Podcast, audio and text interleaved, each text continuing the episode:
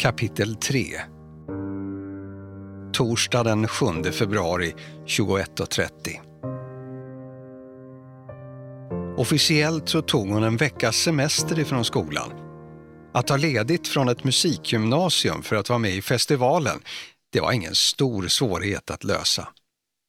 Lärarna tyckte tvärtom att det borde uppmuntras. Ändå hade hon fått med sig en rad förmaningar om att lägga tid på att plugga också. Stor chans. Om allt gick som det skulle var betyg och utbildning det minst viktiga i världen. Det var viktigare att hon övade på att säga nej. Det skulle hon behöva göra oftare när erbjudanden började regna in ifrån hela världen. När hon stod på presskonferensen i en studio i TV-huset och tittade på konkurrenterna i delfinal 2 skrattade hon inombords. En avdankad föredetting som skivbolagen inte ville ta i med tång. Två grupper med småkillar som knappt lyckades röra benen åt samma håll trots att de kallade sig dansare. En ständigt skrattande gammal tant som vunnit för över 30 år sedan och därför hade fribiljett in i tävlingen om hon bara viftade med ett finger. Och så två nobodies som ingen hört talas om förut. Visserligen hade inte så många hört talas om Alicia Nordsten heller. Men hon framstod garanterat som coolast i gänget och borde knappt behöva öppna munnen för att gå vidare till finalen. Hon sträckte på sig och kände sig som en vinnare. Låten hon skulle sjunga var väl också okej, okay, men det kunde inte spela någon roll. Om någon imbecill stackare tyckte att gänget bakom Waterloo fått en bra start på karriären genom att vara med i festivalen så skulle Alicia nu visa vad ordet genombrott egentligen betydde. Enligt hennes pappa var succén garanterad. Bara hon själv trodde på den och gav allt. Hon skulle sjunga så att alla bloggare ramlade omkull med sina äppeldatorer och när numret var klart, då skulle hon kuppa. Inte på repetitionerna såklart, hallå liksom, men i direktsändningen. När de andra artisterna skrek “Tack Växjö!” då skulle hon istället skrika ut sitt Instagram-namn.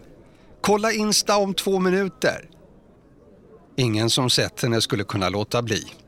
Ingen skulle rösta på eller ens lyssna på den efterföljande skrattande kärringen som hade fått startnummer sju för att festivalgeneralen tydligen ville att hon skulle gå vidare.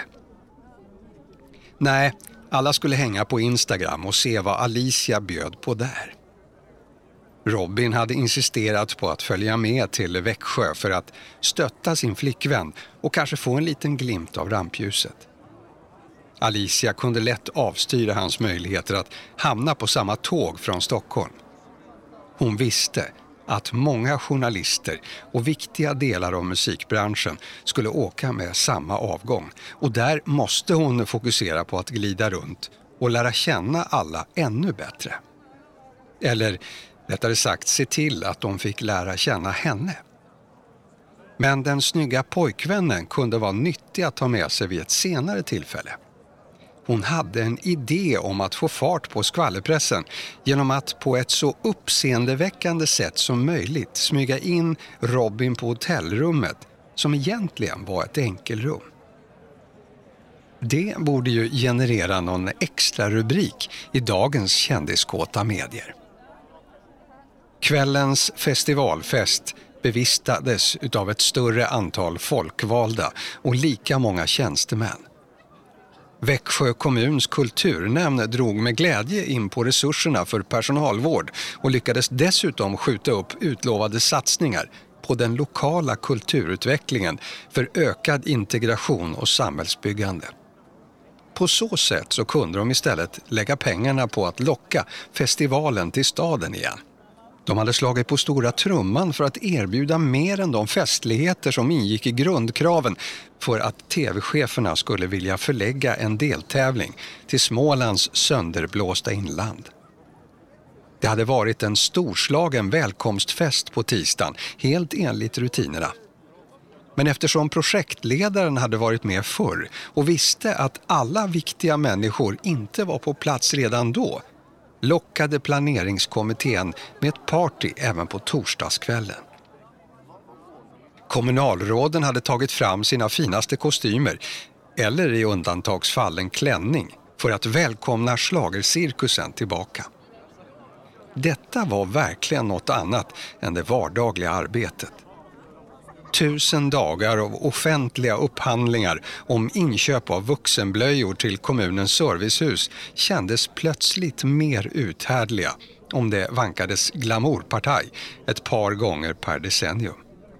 Annars så hade de kanske inte orkat fortsätta i 40 år på samma poster. Alicia, så långt från kommunal träda man kan komma, hade satt på sig en tröja med påsydda silverplattor som var tänkta att få en att se ut som en stor diskoboll, om en mer avlång än rund. Kjolen borde egentligen kategoriseras som kortbyxor, eller knappt ens det. Den var av svart läder och klämde åt tajt om alla tillgängliga kroppsdelar. Alicia exponerade ytterst medvetet sina lår och den djupa klyftan mellan brösten i förhoppning om att fånga så många blickar som möjligt. Hon kände sig visserligen som ett utställningsobjekt, men det var ju faktiskt en del av spektaklet. Håret var utsläppt och välborstat, för säkerhets skull utsatt för en omgång med plattången och hängde ner över axlarna och ryggen. Tack vare utstyrseln och sminkningen kände hon sig attraktiv och stark. Att överhuvudtaget lämna Stockholm skapat ett visst illamående i henne. Såvida det inte var för London, Paris eller New York. Åtminstone tänkte hon att det var så hon ville känna. Hon var visserligen ingen van storstadsresenär. Alla somrar på landet innehöll definitivt ingen sån flärd. Men det var inte riktigt samma Alicia som åkte till sommarstugan. Artist-Alicia hade ingenting till övers för någonting som inte var flashigt och perfekt.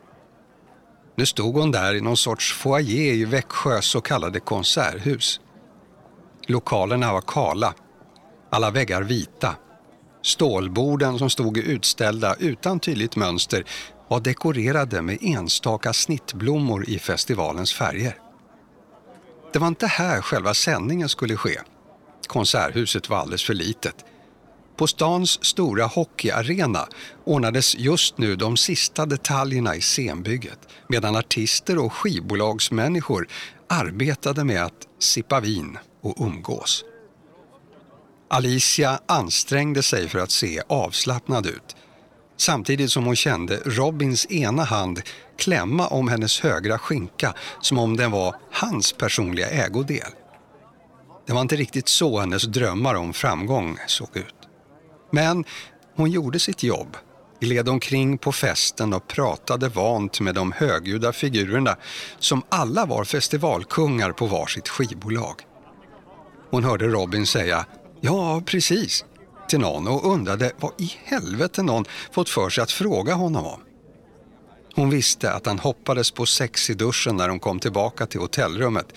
Inte bara för att han ofta ville ha sex just i duschen utan också för att han talat om för henne med efterkrigstidens mest högljudda viskning när de satt tillsammans i en av de bussar som kommunen ordnat för att köra deltagarna något hundratal meter från hotellet till festlokalen.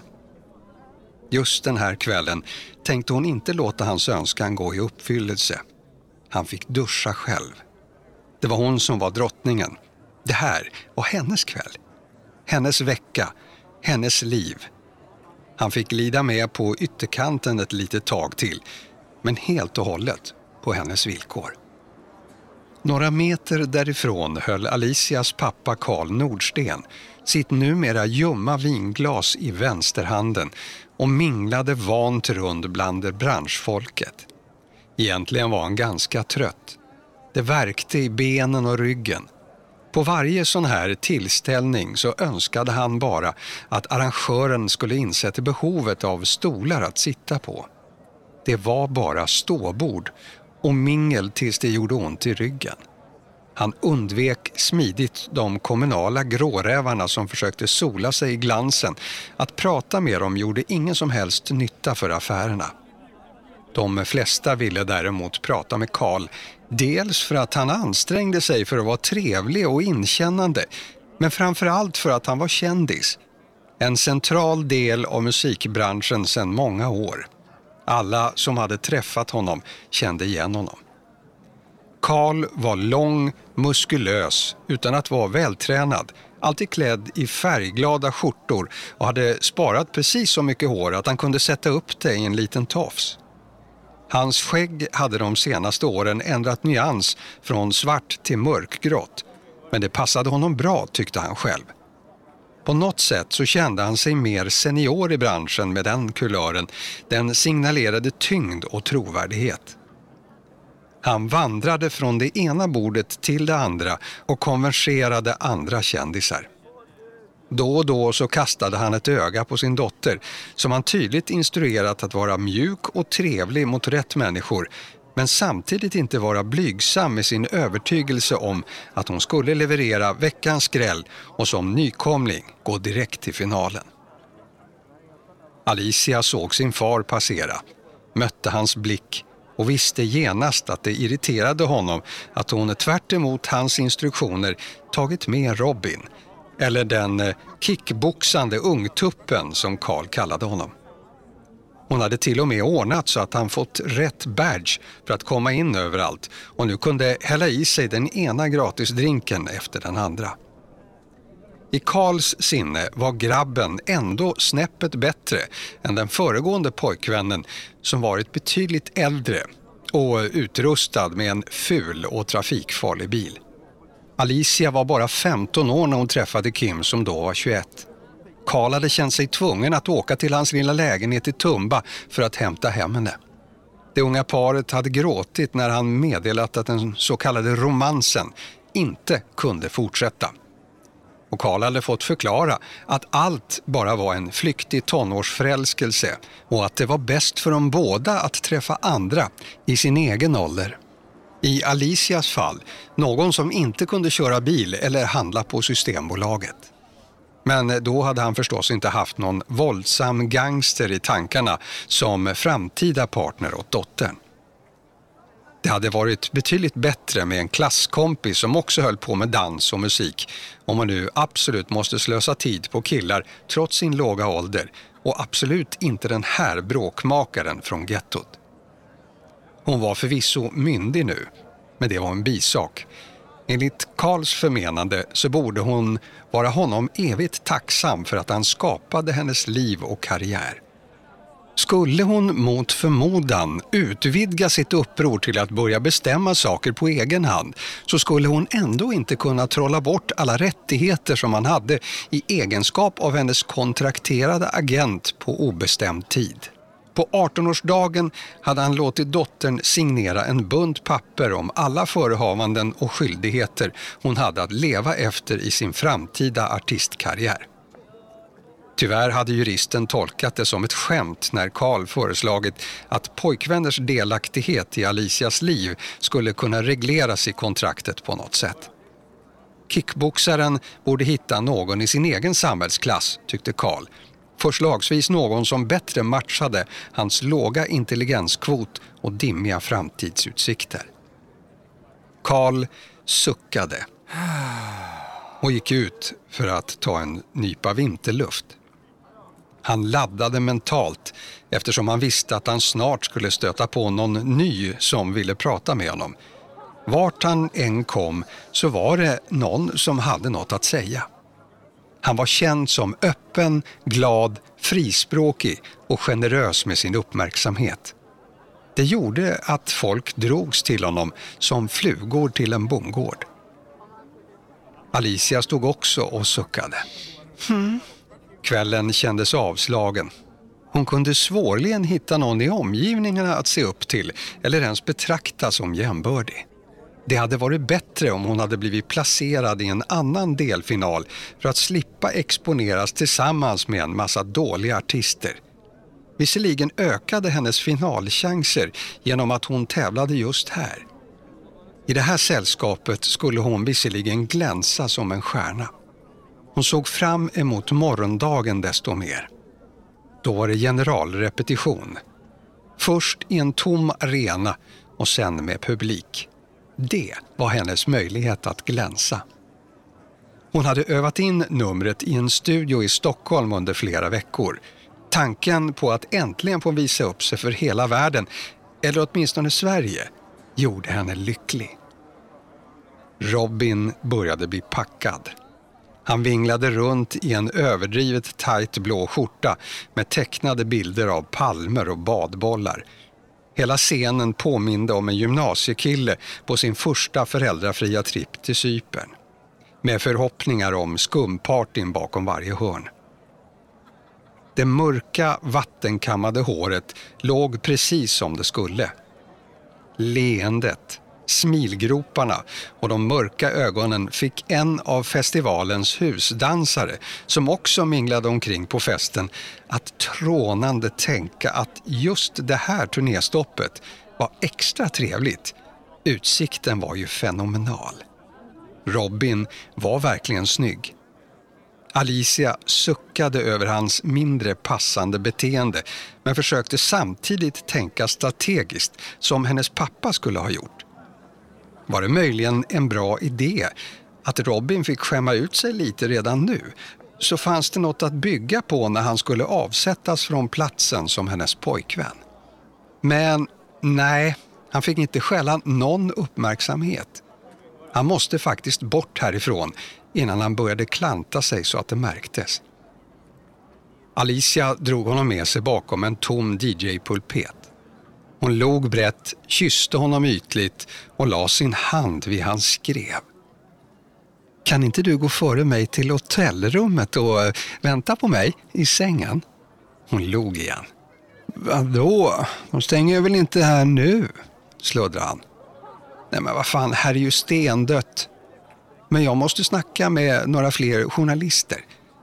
Gå till hotellet och ta en dusch så kommer jag om en stund. Okej? Okay? Hon tyckte att han borde fatta vinken, särskilt när hon pratade om duschen. Även om hon kallt räknade med att han skulle ligga bredbent med öppen mun och snarka när hon faktiskt kom tillbaka till hotellrummet några timmar senare. Sex skulle det hur som helst inte bli tal om. Just nu så kände hon sig trött på allt.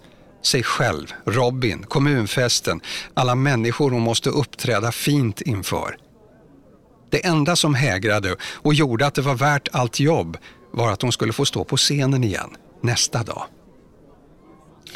Jag värmer upp sängen för dig då, sa han leende och gav henne en kyss med tungan fladdrande mot hennes underläpp som om det skulle aktivera någon sorts oemotståndlig lockelse. Varför betedde han sig som en orm? Hmm, suckade Alicia till svar och lyckades få det att låta positivt.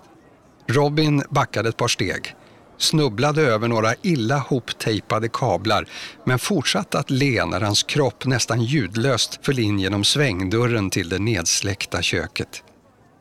Alicia vände på sina höga klackar och gick utan vidare funderingar tillbaka mot baren.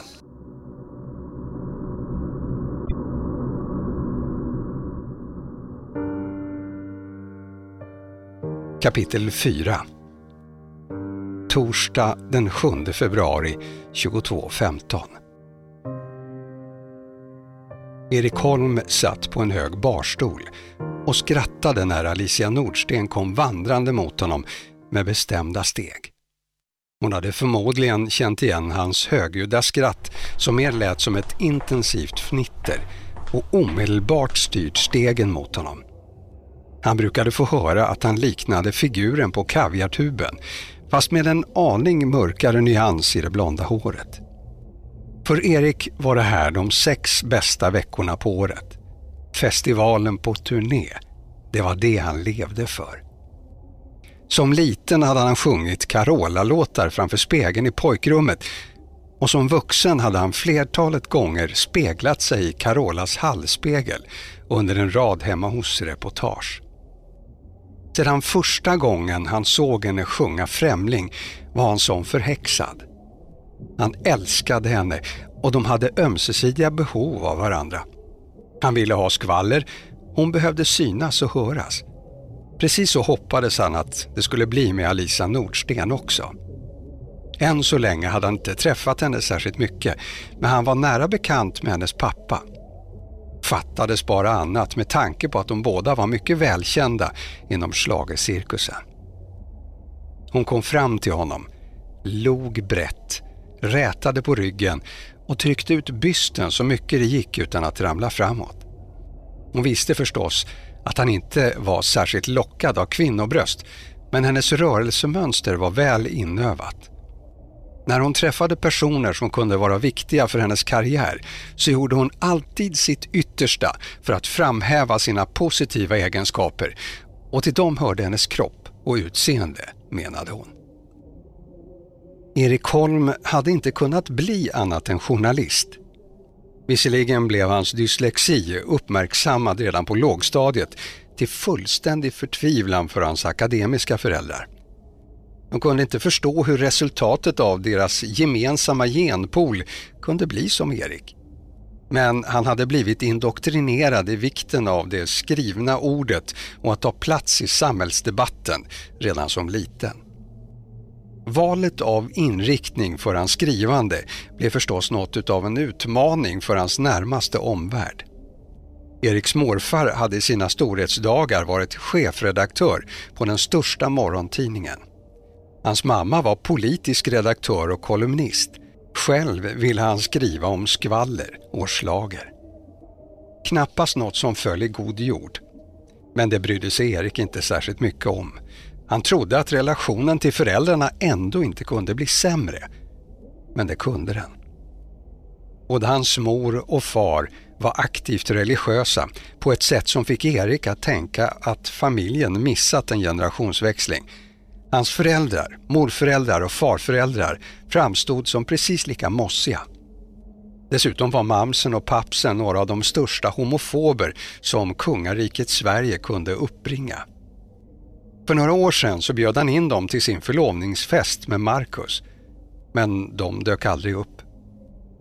Vad han arbetade med nu var förmodligen okänt för dem. Han kunde svårligen tänka sig att hans mor och far snubblat över något han skrivit. Hans bevakningsområde var lika populärt hos föräldrarna som baconlindad korv på en veganfestival.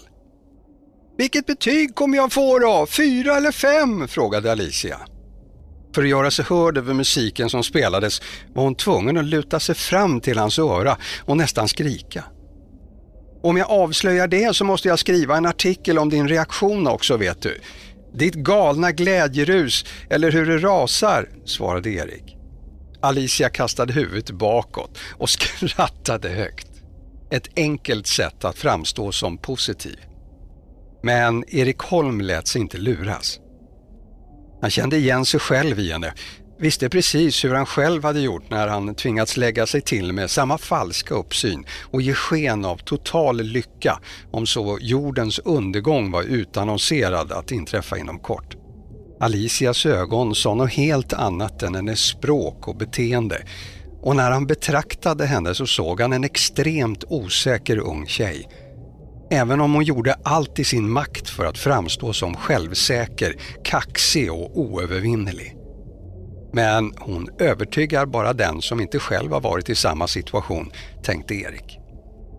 Vill du ha en intervju? frågade Alicia. Tvärt vad hon borde förstås. Hon hade ju en pressansvarig som skulle godkänna allt som hände. Men hon ansåg sig tydligen fullt kompetent att själv avgöra vad som gynnade henne. Erik tog förstås chansen att ställa de vanliga frågorna. Det var ofarligt. Han riskerade inte att irritera henne och därmed skapa ett avstånd dem emellan. Oavsett vad hon svarade så kunde han ändå vinkla det precis som han själv ville. Och dessutom så ville han egentligen komma ifrån festen och leta upp en riktig matservering eller åtminstone någon form av snabbmat som vägde mer än några gram per portion. Det spelar ingen roll om jag går direkt till finalen eller andra chansen, svarade Alicia på en av Eriks standardfrågor.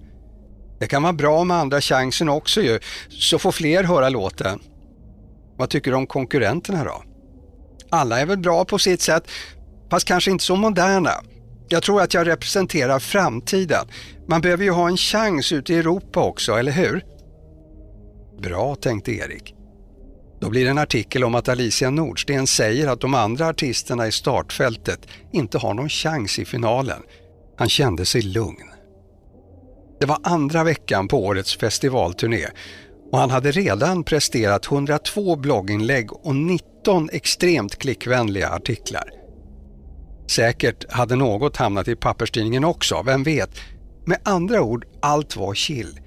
Inget i den här världen undgick honom. Det fanns ingen händelse i Nöjesveriges årskalender där det pågick mer skvaller och de flesta ville helst av allt få skvallra med just honom. De visste att Eriks rapportering gav eko.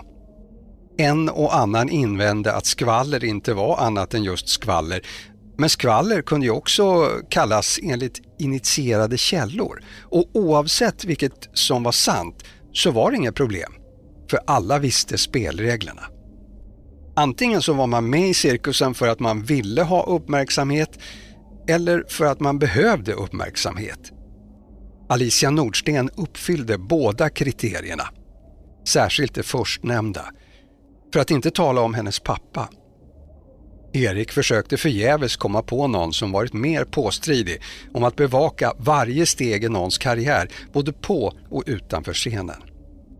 Själv hade Erik Holm naturligtvis otroligt bra koll på vad alla med kopplingar till festivalen sysslade med. Och just i fallet Alicia Nordsten så hade det varit fullständigt omöjligt för honom att missa något om han så hade försökt. Minsta antydan till offentligt intresse för något som rörde henne så fick han tio mejl och nästan lika många telefonsamtal. Pappa Nordsten verkade tro att de hade blivit kompisar. Eller åtminstone låtsades han det. Han hade börjat inleda deras samtal med personliga frågor inte för att Erik var ovan vid folk som ville få honom att skriva om just deras angelägenheter, men Karl Nordsten var i en klass för sig. Det var också därför han lyckats hålla sig kvar i branschen i så många år. Alicia var intressant, tänkte Erik. Det måste man ge henne. Hon hade en otrolig förmåga att kläcka ur sig det mest lämpliga i varje situation. Eller minst lämpliga om man hade någon uns av finkänslighet. Erik förmodade att hon både var inspirerad och instruerad av sin far. Hon lyckades få uppmärksamhet för allt hon gjorde trots att hon ännu inte var känd för den breda massan. Men hennes genomslag i sociala medier var desto större. Det kunde vara oväntade samarbete med väl valda varumärken, flaxiga påser på röda premiärmattor eller bildserier som var lite för uppenbart smygfotade och aningens för medvetet läckta på Flashback. Särskilt de där lättklädda bilderna med pojkvännen verkade faktiskt vara ett beställningsjobb, illa maskerat som en paparazzi-insats. Gissningsvis hade Alicia läst diskussionstrådar om sig själv. Att googla sitt eget namn är väldigt lockande när man vill slå igenom. Hon måste ha skaffat sig en väldigt hård hud för att orka med omgivningens nedlåtande kommentarer.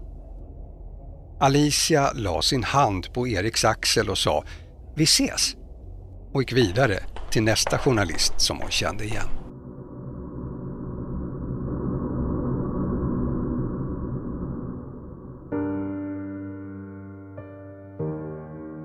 Kapitel 5 Fredag 8 februari 08.01 En minut över åtta klev Sandra Collin in på sin arbetsplats med ytterst bestämda steg. Hon var lätt irriterad över att ha missat startskottet för dagens arbete med en minut. Och då hade hon ändå småsprungit den sista biten. Utsatt tid skulle hållas. Alla dörrar i den kala korridoren framför henne var fortfarande stängda. Tydligen var inte kollegorna på plats ännu. Sandra såg inga som helst tecken på mänskligt liv. Hela lokalen var mörk som en grav. Luftkonditioneringens dova surr var det enda som öronen kunde uppfatta. Hade morgonmötet blivit flyttat just den här dagen? Hon svängde runt ett hörn lämnade den så kallade grå korridoren och gick in i den bruna. Jo, titta, det lyste från Gustav Franssons rum. Hans lampa brukade lagom fantasifullt kallas flitens lampa. Den lyste nämligen på alla möjliga och omöjliga av dygnets tider. Om Fransson jobbade på något så gjorde han det ordentligt. Han gillade mordet extra mycket just på grund av den lite ovanliga organisationen som byggde på att de skulle jobba en och en. Fransson ville helst inte jobba med andra mer än nödvändigt. Han tyckte inte att andra förstod vilka tillvägagångssätt som var mest effektiva. De få gånger han försökte ge sig ut i dejtingdjungeln hade han inte heller blivit förstådd. Det var därför han kunde jobba vilka dagar som helst i veckan utan att något störde. Han var en riktig ensamvarg. Sandra gillade Fransson. Hon var en av väldigt få som kom överens med hans egenheter. Han var ärligt talat inte lämpad för alla polisiära uppgifter, men han var en fantastisk utredare. Inga detaljer lämnades åt slumpen. Ville man ha snabba resultat var Fransson inte det bästa kortet att satsa på. Men behövdes systematisk genomgång av stora mängder information gick det inte att hitta någon bättre soldat i hela polishuset. Denna fredagsmorgon var han djupt försjunken i en rapport från NFC. Nationellt forensiskt centrum, det som tidigare hette SKL, Statens kriminaltekniska laboratorium, är en vanlig adresslapp för varje mordutredares insamlade material. De hårstrån Fransson skickat iväg i ett fall gällande en ihjälslagen hemlös man verkade tyvärr inte ha gett de förväntade resultaten. Fransson tittade inte upp när han hörde ett hej från korridoren, men det behövdes inte heller. Han hade redan hört på fotstegen att det var Sandra som var tillbaka från sin obegripliga semester. Han höjde en hand i luften som hälsning, men sa ingenting.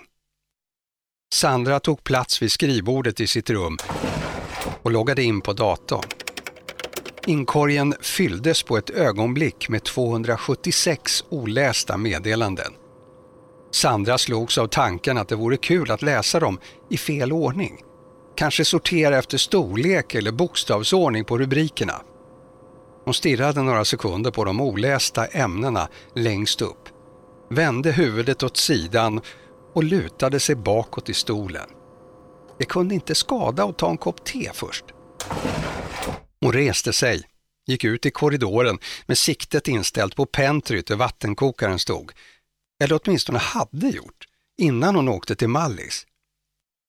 Fransson, har ni upprättat någon stöldanmälan för vattenkokaren? Fransson log faktiskt. Fick du inte värme så du räckte där nere vid Medelhavet? De hade ofta en skämtsam ton mellan varandra, väl medvetna om att de brukade tänka lika om livet och arbetet. Det var faktiskt vinter där också, men jag tror inte att vattnet var tillräckligt varmt för att koka te på sommaren heller där. Har du varit på Mallorca? Jag var i Malmö en gång.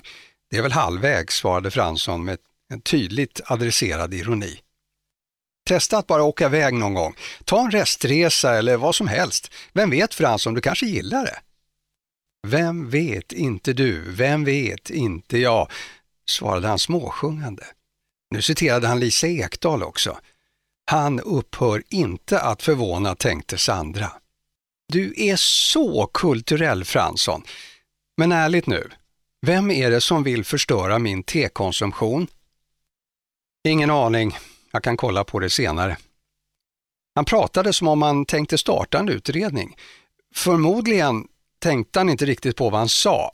Han gav bara sina vanliga, rutinmässiga svar. Sandra var på väg att lämna Franssons dörrpost, men ångrade sig mitt i steget och stack in huvudet igen. Du, varför är det ingen morgonmöte idag? Ja, Roger skulle till tandläkaren så vi skulle köra utan honom och så verkar alla ha tagit sovmorgon. Irriterande, tyckte Sandra. Många poliser menar att det bästa med jobbet är att man aldrig vet vad nästa dag har i beredskap. En vanvettig inställning enligt Sandra. Att inte veta vad man ska göra av sin dag är ren och skär katastrof. Struktur och ordning och reda ska det vara och gemensamt morgonmöte varje dag. Kolla om du har Asperger, hade Sandras bror föreslagit flera gånger. Man behöver väl inte ha en diagnos för att man vill ha ordning och reda, hade Sandra invänt med en suck. Hon gick mot hissen för att åka ner till kafeterian. Te måste man ha. Fan vad skön han är den där Fransson, tänkte hon medan hisskorgen började glida neråt. Och sjukt underskattad.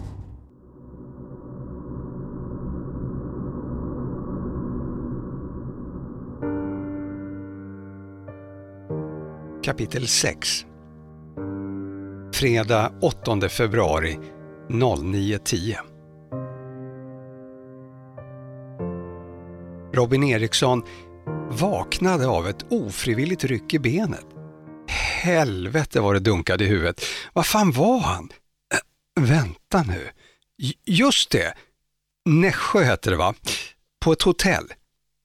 Allt kändes snurrigt. Magen skickade ut suddiga signaler om att den ville göra sig av med sitt innehåll. Robin höjde en aning på huvudet och tittade ner på sin kropp. Den var naken. Han kunde inte minnas att han hade haft någon nytta av den under natten. Var det inte meningen att de skulle knulla? Förresten så måste han träna, oavsett hur illa han mådde. Det skulle finnas ett gym i närheten hade de sagt i receptionen och dit skulle han. Men först måste de väl äta frukost. Om man kunde få i sig något. Det kändes väldigt osäkert om magen skulle vilja ta emot det. Han var ensam i rummet insåg han nu. Det var ganska litet. Ja, förutom sängen så rymdes det bara ett litet skrivbord och en stol. Och där hade han tydligen slängt sina kläder. Om Alicia var i hotellrummet så måste hon ju vara inne på toaletten. Han ropade efter henne, med enda resultat att hans huvudvärk vildsint signalerade åt honom att hålla tyst. Hade Alicia gått till frukosten utan honom? Hon har varit så sjukt märklig på den senaste tiden, på gränsen till otrevlig. Trodde hon att hon var så mycket bättre än han bara för att hon skulle vara med i TV? Robin kände hur ilskan började byggas upp inuti honom.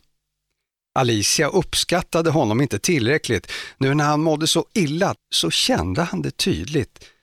Att hon kunde understå sig att inte komma tillbaka förrän efter att han somnat och dessutom dra igen utan att väcka honom. Eller hade hon sovit någon annanstans? Hade hon varit otrogen mot honom? Nu skulle hon fan få förklara sig. Han letade, lätt frustande, efter telefonen. Var i helvete var den nu då? Efter en stund så hittade han den i byxorna på skrivbordet. Helt död. Batteritorsk. Han måste ladda den, bara en liten stund. Och sen skulle han ringa henne och säga åt henne att komma tillbaka till rummet och be om förlåtelse ordentligt. Inga jävla ursäkter om intervjuer eller något viktigt snack som hennes lökiga farsa tyckte var viktigare. Kärlek var för fan alltid viktigast. Och träning förstås. Men tränar man inte förtjänar man inte kärlek heller. Det var Lex Robin. Han kopplade in laddaren, la sig ner för att låta huvudet vila mot den mjuka kudden bara en liten stund. Och några sekunder senare så sov han igen, fortfarande naken. I en annan del av hotellet så var det mer liv och rörelse. Efter tre försök att nå sin dotter på telefon hade Karl Nordsten tröttnat, ilsket rest sig från frukostmatsalen och satt fart mot hennes rum. De hade viktiga tider att hålla idag. Det skulle repeteras i arenan under förmiddagen, kameravinklar skulle kontrolleras och justeras.